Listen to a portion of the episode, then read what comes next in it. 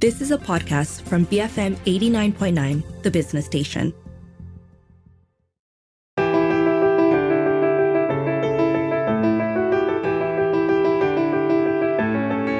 You're listening to Beyond the Ballot Box with me, Dashran Johan.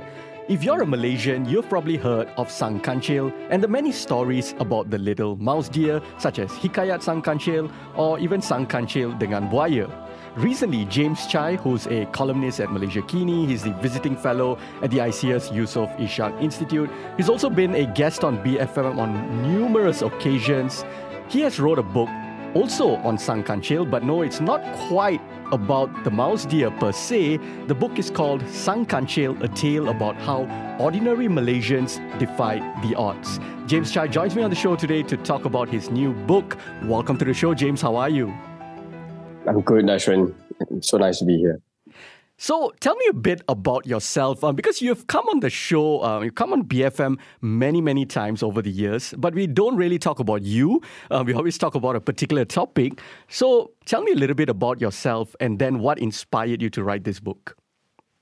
Yeah, so if you've heard my voice on air before on BFM, uh, I've commented a lot on politics in the past. Mm-hmm if you've seen my name uh, on Malaysiakini, it's because I've written quite a lot on Malaysia in the past as well.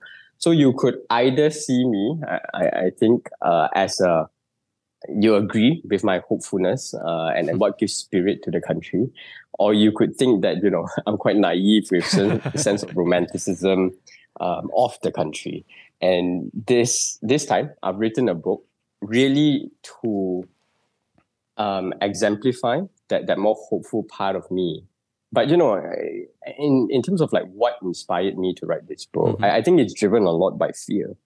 Mm. Um, I think Dashan, you're also a millennial. We're roughly the same age. Yep. Um, but I really think that Malaysian millennials will probably be one of the most disillusioned generation of our time mm-hmm. because it is only this group that has lived through a period of time where in your entire life you've been you're, you're told that change is impossible. And your political awakening happened at a time that you want to achieve a simple aim of achieving a once in a generation change where the cards are stacked against you. And in the end, you achieve it. And there's this absolute euphoria about what you think is possible in life.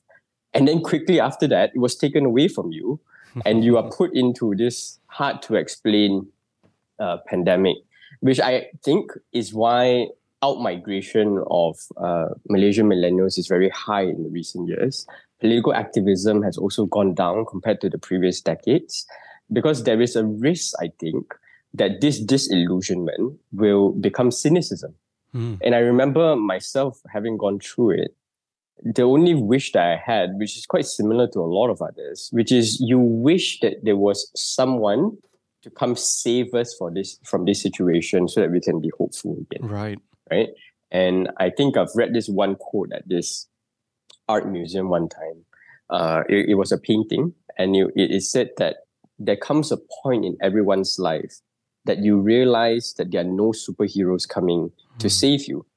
And that's why I wrote this book because I, wa- I needed to find reasons to believe. So I wrote this almost like a primer for hope. And the central argument is that society is shaped not by larger than life charismatic leaders who would sweep everything in one go, but by ordinary people. They are driven by very ordinary traits of kindness, courage, as well as common decency.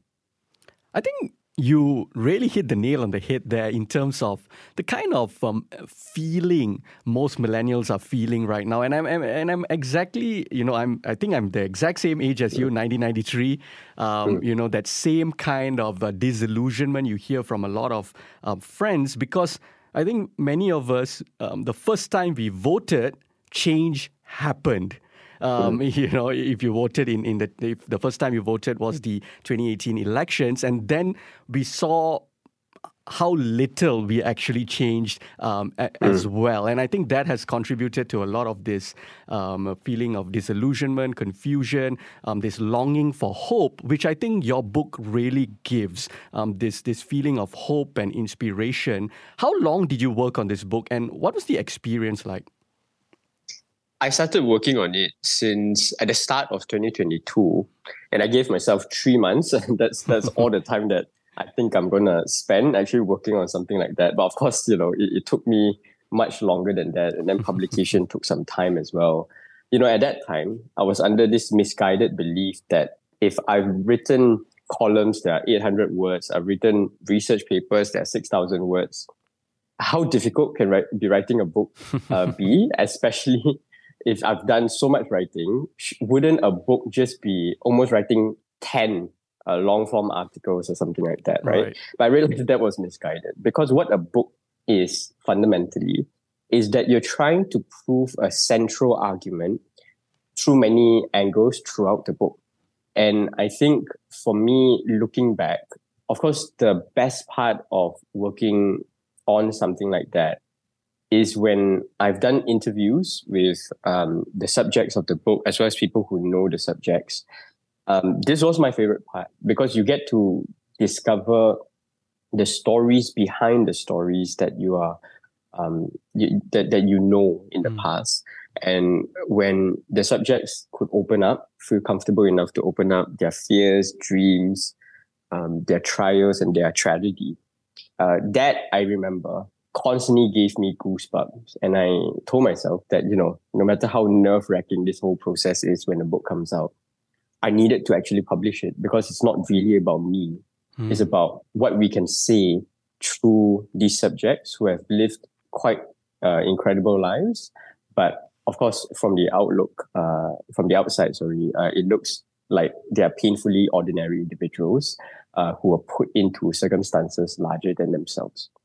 So let's talk about your book, starting with the title. Why Sang Kancil?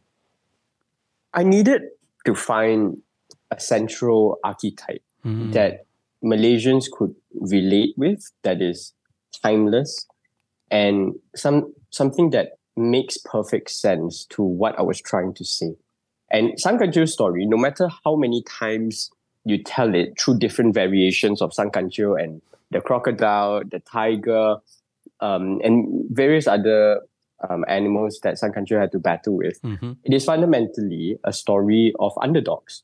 And different parts of the world have different variations of underdog stories. And if you deep dive, particularly to um, Sang Kancil, you would realize that it is the smallest deer in the world. Um, very, very hard to realize its presence in a jungle whereby physical strength and physical size is the advantage. There's also a certain mystique as well as rarity of it. Uh, until today, uh, if anyone has a sighting of Sang Kancil or the mouse deer in the jungle, they still find it um, an exhilarating experience because they rarely actually appear. Hmm. And I wanted to take Sang Kancil because I know that all of these stories that we tell ourselves through generations to generations, there are cultural artifacts that live in our consciousness, right? And I think, you know, it was so powerful that it became our founding story, the origin story of Malacca that, that started what was eventually Malaysia. And I think, therefore, in a story where I want to bring forth ordinary people who are in underdog situations, battling giants, uh, I thought Sang Kancil made perfect sense. And I could bring forth a modern version of it uh, through the lives of um, ordinary Malaysians. James, out of curiosity, um, you know, when we look at many political books, philosophical books, so on and so forth, um, even sometimes in fiction, right? The um, author sometimes um, starts the book um, uh, before the first chapter and all of that with, with a quote, right? Um, and here you quote Marianne Williamson. Um, did you find it to be a fitting quote for a story that you're trying to tell, or does she in particular inspire you? Just out of curiosity.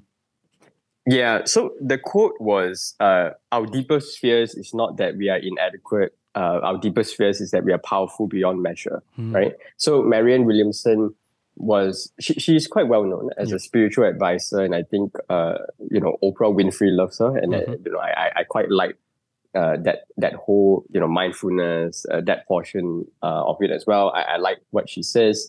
But of course, you know, um, eventually she became like this presidential candidate. I, I, I didn't follow afterwards, right? But I wouldn't say that it was because of her per se, but it was because of the quote. Mm. What was interesting was that that fee- that that quote was often used uh, in many different contexts um, to talk about the strengths that we have within, and it is often misattributed to Nelson Mandela. Right. And I, and I thought that was interesting because not only does the quote bring forth what I was trying to say throughout the book, but at the same time, that proves my whole point that in life, we always think that big things are achieved by big people. Hmm. And we even misattribute where the credit actually goes, right? We always attribute it to that charismatic, larger than life individual when it is actually the collective, ordinary people that has driven those changes. And, and therefore, I thought it was very interesting to put it at the start.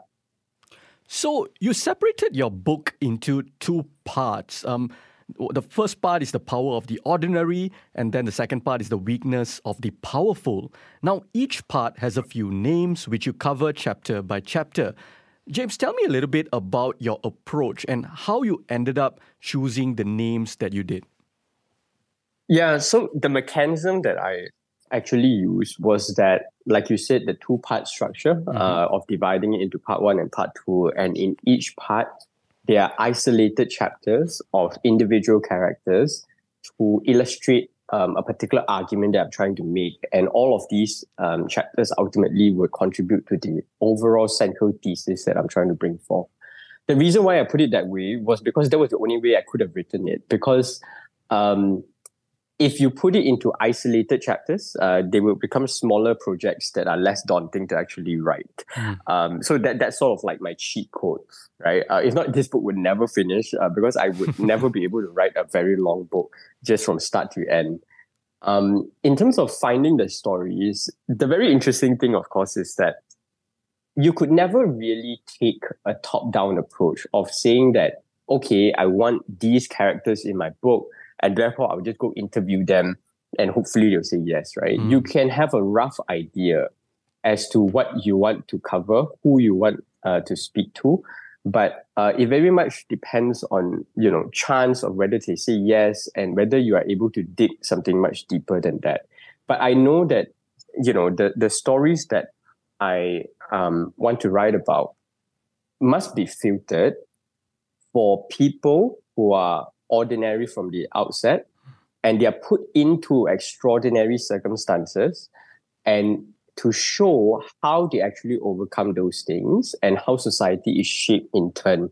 Because only then uh, my thesis would be proven. But of course, the challenge is that if these people are so ordinary and overlooked, like you, you would find it very hard to find much stories about them. Right. Right.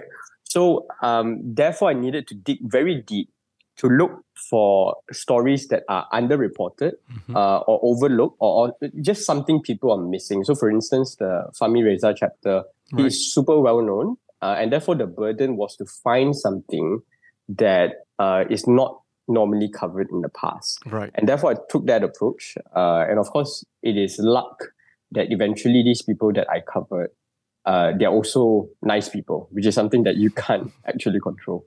Absolutely. So I want to get to the Fahmi Reza um, chapter a, li- a, little bit later on. In fact, I wish we could sit here for three hours and just unpack one chapter by one chapter because you have so many interesting tidbits about people. Like you said, even the people that we already know about. It's all these small, small things, um, small, small um, details about their life that you bring to the story that makes it so interesting. But okay, we can't cover every single chapter in this book. So let's just look at some highlights, right? I want to start with with um, the first name you highlighted in the book, which is Auntie Bersih or Anne Ooi.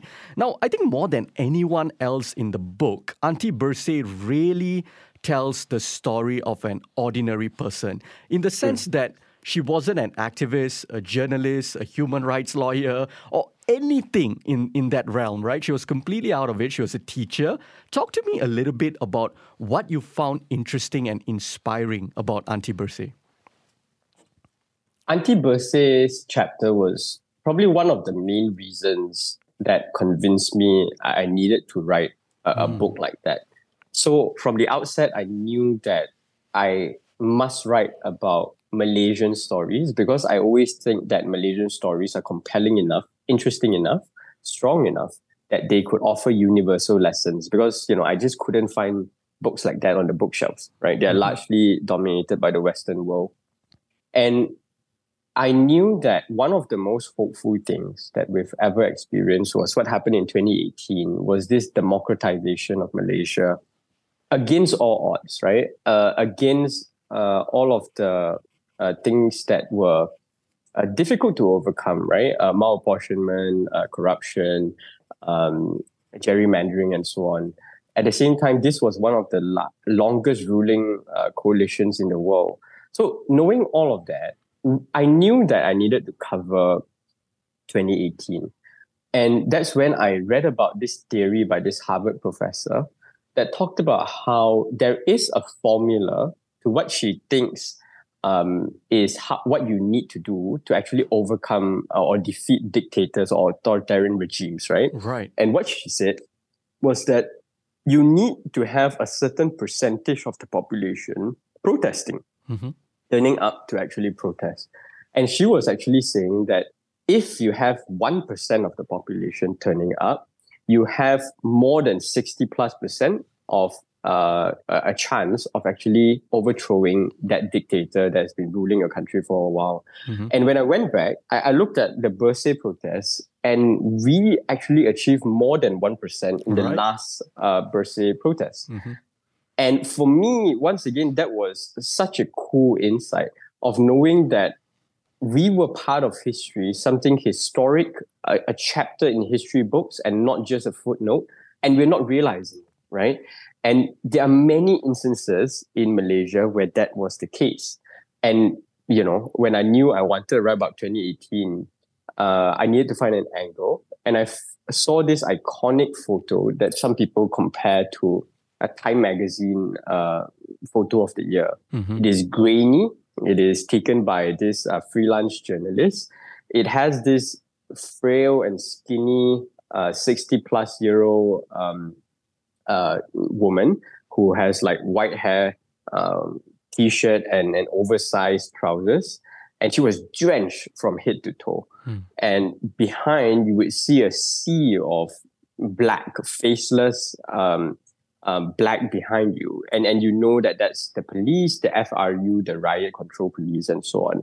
And based on just how overwhelming that uh, that instance of them coming forward, you know that if they actually went after this woman at the front, she stands no chance, mm. right?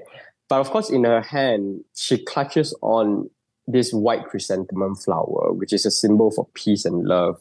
And I, I thought that I needed to chase that lead because it was so interesting of knowing right. an instance of an unjust government um, overwhelming um, an ordinary person.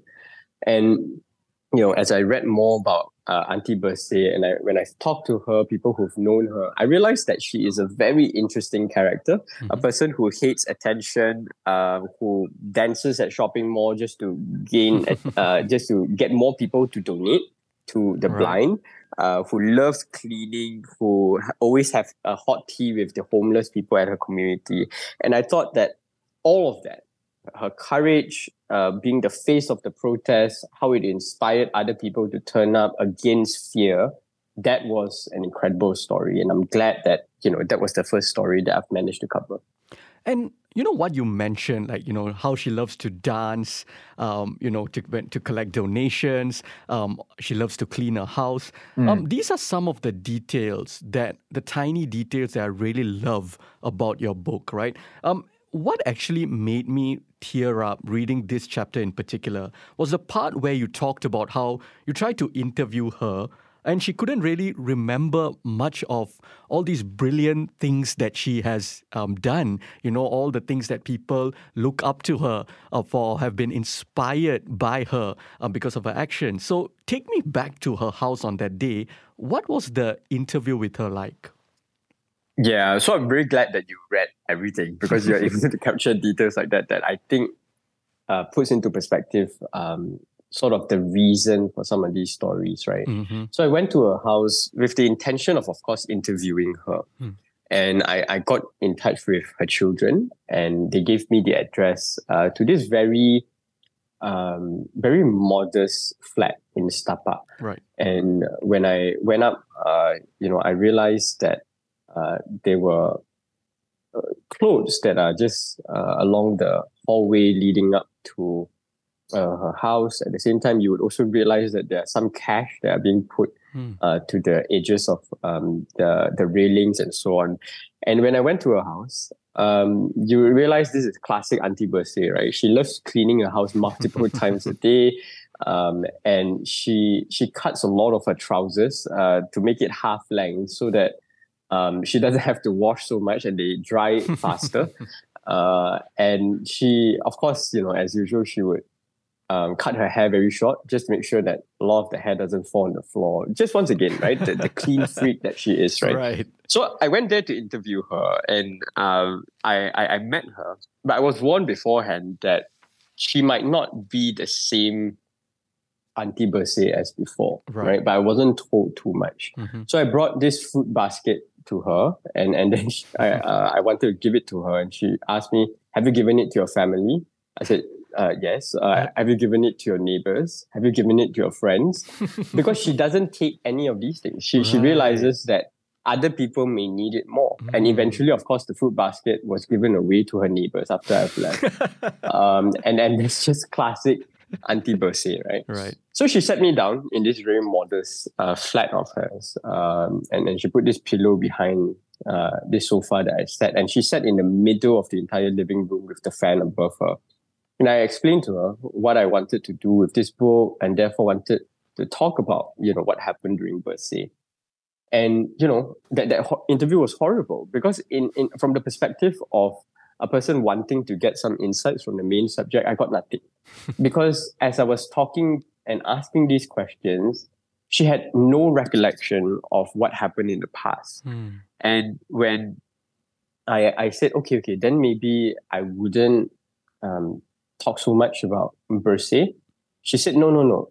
Please continue talking about it. Please continue asking me questions because maybe I will recall something. Hmm. Then I was talking about, you know, how she turned up to all subsequent protests, how she became the face of it, how she inspired others. And she she she just mumbled to herself that I can't remember a single thing. Hmm. And that that was the moment where it felt um, very very um, moving because um, it also is you know human nature that they, they lost memory no matter how great they were. Right. and they couldn't recall uh, anything at all right? So in the end you know she just roughly knows that i was writing something good about something but she doesn't know what it is. And of course a small frame who was shaking at different parts just came over and gave me a hug. Hmm. and she she went to the kitchen and just make herself more tea. Um, and you know so I realized that okay that there was no point in doing this anymore.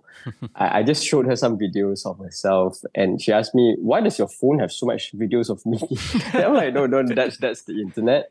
Um, but as she was watching, she started to recognize who she was, and uh, she told me in Hokkien that she has like goosebumps all over her Hmm. and I, I I found you know that to be a very important moment that I needed to write about. But but of course, you know, it is always very sad because even though you have written a book about her and I've given it to her, I don't think she would ever know that that book is about her.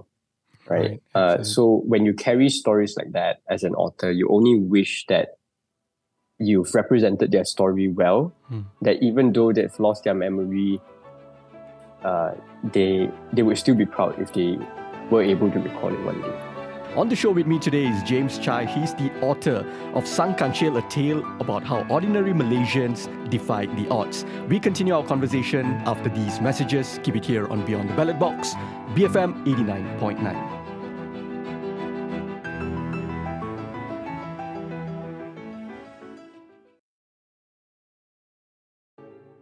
Welcome back to Beyond the Ballot Box. I'm Dashran Johan, and on the show with me today is James Chai. He's the author of Sang Kancil, a tale about how ordinary Malaysians defied the odds, and we're talking about his book. So, James, before we talk about some of the other personalities um, that you highlighted in the book, some of the very inspiring people, now I find it very interesting that you wrote all of these stories almost as if you were writing about fictional characters. And I, and I mean that as a compliment, right? Because there's a lot of um, life in the characters. Um, you highlight a lot of their quirks.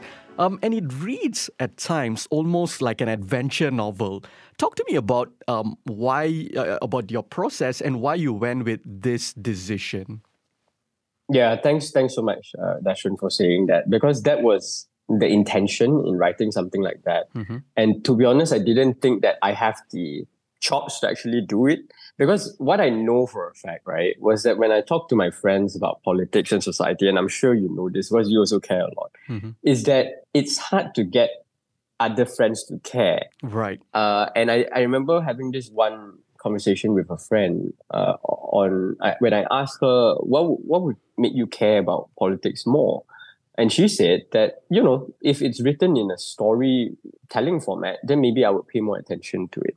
And I knew that the device of storytelling is very important, and you have to make it as much like what you said, like a novel as possible. Mm-hmm. And therefore, I needed to go through all of the the drill of you know reading about story arcs you know the, right. the traditional um, heroes return climax those kind of stuff um, to try to fit into something like that hmm. but of course because i'm writing about um, real life stories that are like uh, truth based um, i needed to make sure that i i do much deeper research so that i have enough material to even do something like that right so but ultimately uh, after having done that I needed to also prove um, a, a, fundamental thesis. So this is not about just um, writing about stories to make people feel good.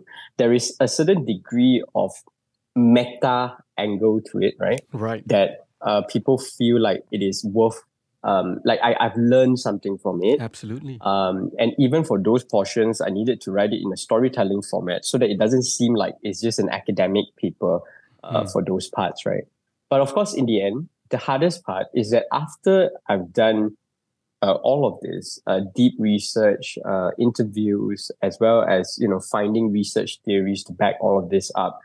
Um, the most challenging thing is actually combining all of this in a way that flows correctly and and that's you know something that took a lot of rewriting. I, I mean, you know, if I had more time, I wish I I could have rewritten certain things more as well. But you know, if I kept doing that, I, I think this book would never be published. I think that's what many uh, authors uh, always feel, right? After the book yeah. is, but they always want to keep changing and improving on it. Um, but ultimately, it's it's that thing where a writer will never be hundred percent truly satisfied with what what he mm. put out. But you know, I, I, want to talk to you, James, about the uh, Fahmi Reza chapter in the book, mostly because I'm personally hugely inspired by Fahmi Reza's courage. Mm. You know, I always say that if 10% of Malaysians had even 1% of the courage he has, we would never ever be under the boot of anyone.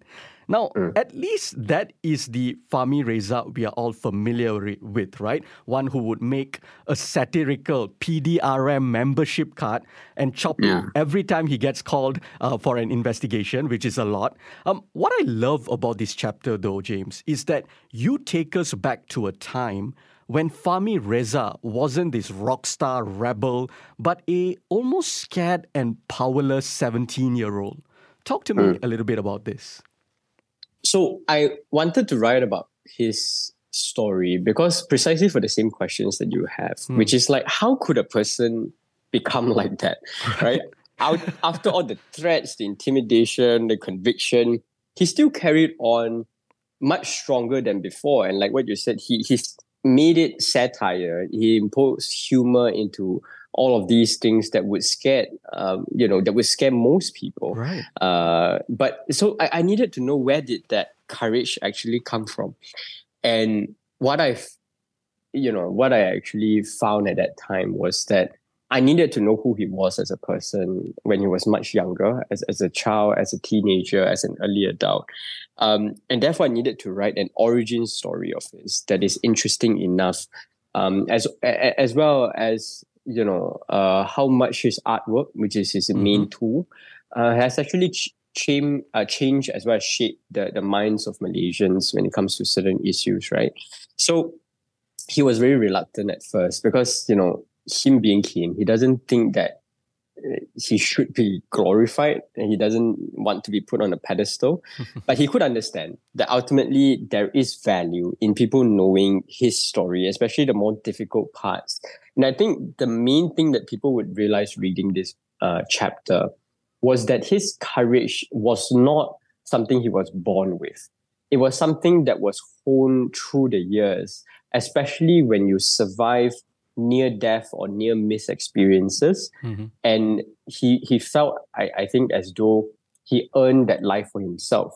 Mm-hmm. And uh, you know, combined with all of his uh, intellect, his understanding of what society needs to do, uh, I, I, felt like that was a very compelling uh, story to write about. What did you learn from him in terms of punk rock as a tool to fight oppression? Because reading the chapter, it seemed like you were very fascinated by the songs he listens to, and you were learning about the songs that he listens to during the process. Yeah, so I think one thing that people would also realize uh, in this chapter was that Fahmi Reza is a very smart guy.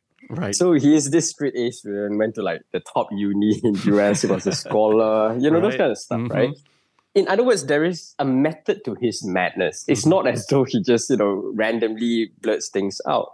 And I've learned, you know, multiple things from him, right? And he was the one who actually told me about something called the Streisand effect. Mm. In other words, he thinks that no government in this world would be able to successfully clamp down on censorship because he's, he thinks that censorship uh, requires uh, for you to even identify what to censor, you need to draw attention to it. And just by doing that, you actually defeat your initial aim of actually censoring it in the first place, right? right? So that was very interesting because that was one of the biggest influences uh, to his life on how to actually carry on, which means that if, let's say, authorities are going to come after my artwork, I'm still going to win anyway because more attention is going to be drawn to it. Right. If they don't come after my artwork, then I push the envelope, even if uh, more and more freedom for society. Right. So I found that to be a very, very interesting thing that I've learned from him. At the same time, uh, also, you know, what he tells me about the activist role in society, which I think uh, is super insightful. I haven't heard of this before. Fahmi Reza the caricature that he makes himself sees himself as an activist. Right. And he says the activist's role is to is to make the moderates look good. In other words, an activist would always have to be slightly more extreme, slightly more unreasonable, right. so that you accept the politicians, the policymakers who look more moderate right? Mm-hmm. So I thought that all of those are very, very uh, interesting insights. And of course, you know, his love for punk rock also has a lot of what he calls the punk ethics, mm. that is uh, anti-racism, anti-oppression, that he wraps around his life. So every single story in this book is about a specific individual, but the Gurdwara Sahib Petaling Jaya chapter is about a few people, a temple, and a community. Talk to me about this chapter. So the GSPJ uh, chapter, it is true. It is the only chapter that is a collection of people uh, rather than uh, one particular subject, right? Mm-hmm. And I knew that I needed to write it in that manner because there was no one at, at the temple who wants to own up this story to be the main character. Because I, you know, I, I, told you I started writing about this at the early 2022, right. and that was one month after one of the worst floods that we had in modern history. Mm-hmm. Um, that that really affected almost hundred thousand plus people in the country. And at that moment, uh, it was on, often repeated that there was this group of people who run their um, uh, rescue efforts very well. Uh, and when you go to their temple, you realize that they have kitchen, there's call centers, there's ration, there is distribution, there is uh, the people who go to the danger zone via trucks and Hiluxes all of these things are super well-oiled machine. Mm-hmm. And it is very, very strange that how can this group of people do something so complicated so well and act as a stand-in for the government that uh, could not even match um, right. the rescue efforts by this group, right? And when I went there, there was no one owning up to the story. It's almost like a speed dating thing. I had talked to each person almost for an hour, and then they would say, hey, no, you should talk to this other person, this other person. then I realized that even the person who's supposed to be like the de facto leader of this whole thing, his name is Pavan, mm. even he, you know, doesn't think much of himself, right? He just thinks that he's just this person who cooks curry in the kitchen, right? so, so for me, that was interesting. And when I found theories around the world about how the best organizations are leaderless and they are you know people with like dogged spirit but with extreme humility of their place in all of the success. I realized that that fit very well. It is one of the easiest chapters to write because their story proves a point almost automatically and i thought that it was counterintuitive to what we tell ourselves every day um, and and therefore, uh, yeah, I'm very glad that you know I, I, managed to cover it that way. Now, as you mentioned, right, um, what's fascinating about the events that unfolded during the floods is, as you pointed out, uh, is communities organizing themselves um, to solve a problem without the state or the government or, or sort of a hierarchical approach. Why is this so important? Yeah, so I think the contrast, like you've mentioned, is only there because um, of humility, I think, right? Mm-hmm. Humility plus the willpower that you have. And these two things have been proven in the past that they must coexist in order for success to be lasting, right? Right. So I think if you contrast this to the government, who at that time during the floods, they had all kinds of opening ceremonies. Uh, they were, you know, thinking about whether they themselves would be safe. In other words, the you know, as as expected, government and politicians would you you don't really associate them with like humility, right? And I think that explains the gap, right? They only came like three four days later when right. most people are already uh, in trouble, starving, and uh, whereas this group that doesn't think that much about themselves has this incredible well-oiled machine to rescue uh, folks who are in who, who are in flooded zones and um, in, eventually, they became so successful that even governments started donating directly to them uh, because they were much better in identifying where these places are and and actually uh, sending assistance, right? And I think you know this chapter would bring to light how difficult it actually is to actually organize a successful rescue effort. There are many different factors that come in play, and uh, you know if you look at uh, the, the middle part of the chapter is almost a bit like a manual of how do you run successful rescue efforts, right? And mm-hmm. I think Malaysia largely, in the past, we have a lot of occasions whereby the private sector had to step in and develop uh, certain uh, uh, capabilities for themselves to step in for a government that wasn't there right? So we have development of NGOs, education, and so on that has developed in the private sector quite well because we are accustomed to actually doing things on our own. So, you know, you interviewed so many people um, in, in the process of writing this book. It's very ordinary people who did extraordinary things um, for the country. Did you notice any common traits or characteristics shared by these um, Sang Kancils, so to speak, by the individuals that you profiled? Yeah. So there are a few things that I feel were like very common across the board, hmm. right? The first one was that uh, heroes don't like to think of themselves as heroes. Hmm. So there is a certain sense of like throughout the time of me even wanting to feature them, they were very, very reluctant. And they think that, you know, Peter Kallang, one of the uh, environmental activist, he kept saying that, "Are you sure you want to talk to me?" Because I really don't think that there's much going on in my life. At the same time, he said that, "Hey James, could I confirm with you that this book is not just about me? Because if it's just about me, I don't think anyone will read it. It would be too boring, right?" So there, there's a lot of instances like that whereby mm. none of them feel like they should be featured, and therefore there were a lot of persuading um, because they just simply don't think of themselves as heroes, right? right? And the other thing that was very common in all of them is that heroes don't look a particular way, right? Right, and we have, you know, a lot of research in the past have shown how bad we are at judging people. It only takes like 0.1 second for us to make up our mind whether this person is competent, likable, uh, whether this person is, is uh, supposed to be a leader and so on. And we misjudge a lot of people like that. Hmm. Right. There was one chapter about Noor Sawani, uh, who's just like, you know, um, any other uh, Malay auntie, but she did you know a, a, very courageous thing of actually recording what is an alleged uh, instance of corruption, and she persevered uh, regardless of how much um, attention as well as bullying that comes her way. And I think that is for me a, a good reminder that what shapes society, who shapes society, um, must be relooked because heroes don't look a particular way. And if anyone claims that they have made a huge change on their own, chances are they're not as heroic as what they made themselves out to be. Towards the end of the book, um, I really like this sentence that you wrote, which is um, I have become a better person after hearing their stories. How did um, the process of writing this book um, change you?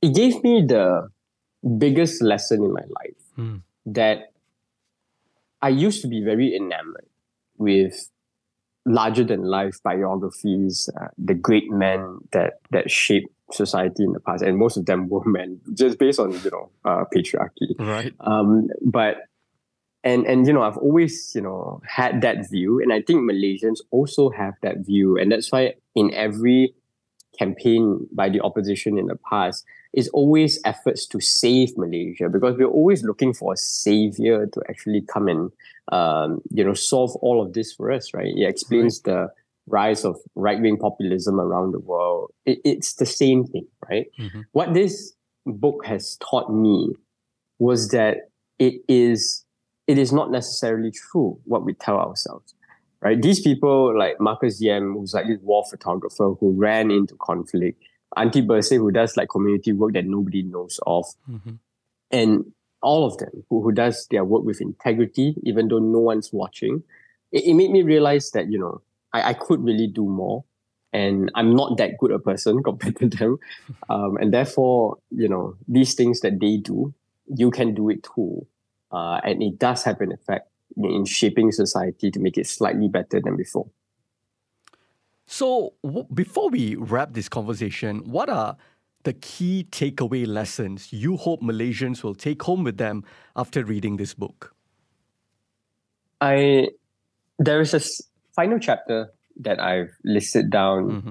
what I think were actionable things that Malaysians can do uh, including things like uh, get involved uh, in something, right? Some kind of community work, uh, make good art, do little things with integrity. Those little lessons that I think uh, was picked up throughout uh, the chapter that that we can act on.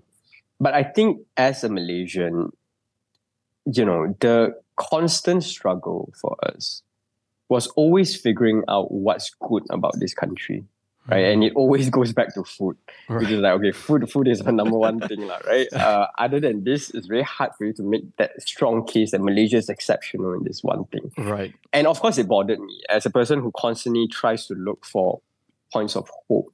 Mm. And I realized that the best way to actually think about Malaysia is to think of Malaysia as an underdog, mm. right? We have the right ingredients to succeed, uh, to be uh, no longer overlooked and all of these um, subjects that I have in my book, they are underdogs and they add to this overall picture of how do you look at Malaysia and what do you do um, from your end to make it work, right? So I, I hope that Malaysians could take that away, that we are functioning in an underdog country that has a huge opportunity to actually making it work.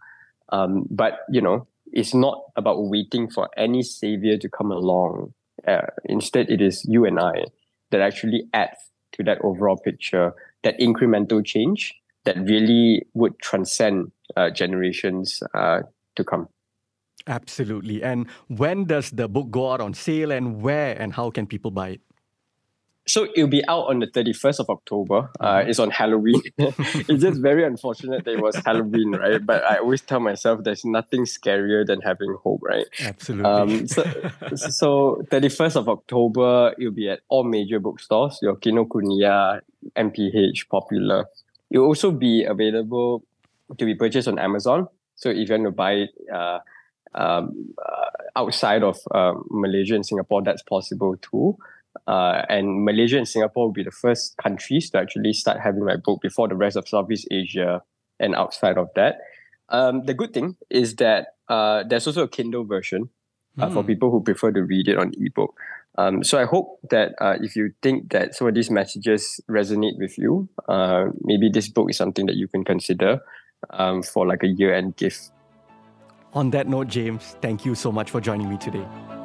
Thanks so much, Ashwin. That was James Chai. He's the author of Sang Kancil, a tale about how ordinary Malaysians defied the odds. If you missed any part of our conversation or would like to listen to other conversations like this, you can check us out on podcasts. We're available on the BFM app, BFM.my, or pretty much wherever you get your podcasts from. I'm Darshan Johan, and this has been Beyond the Ballot Box, BFM 89.9.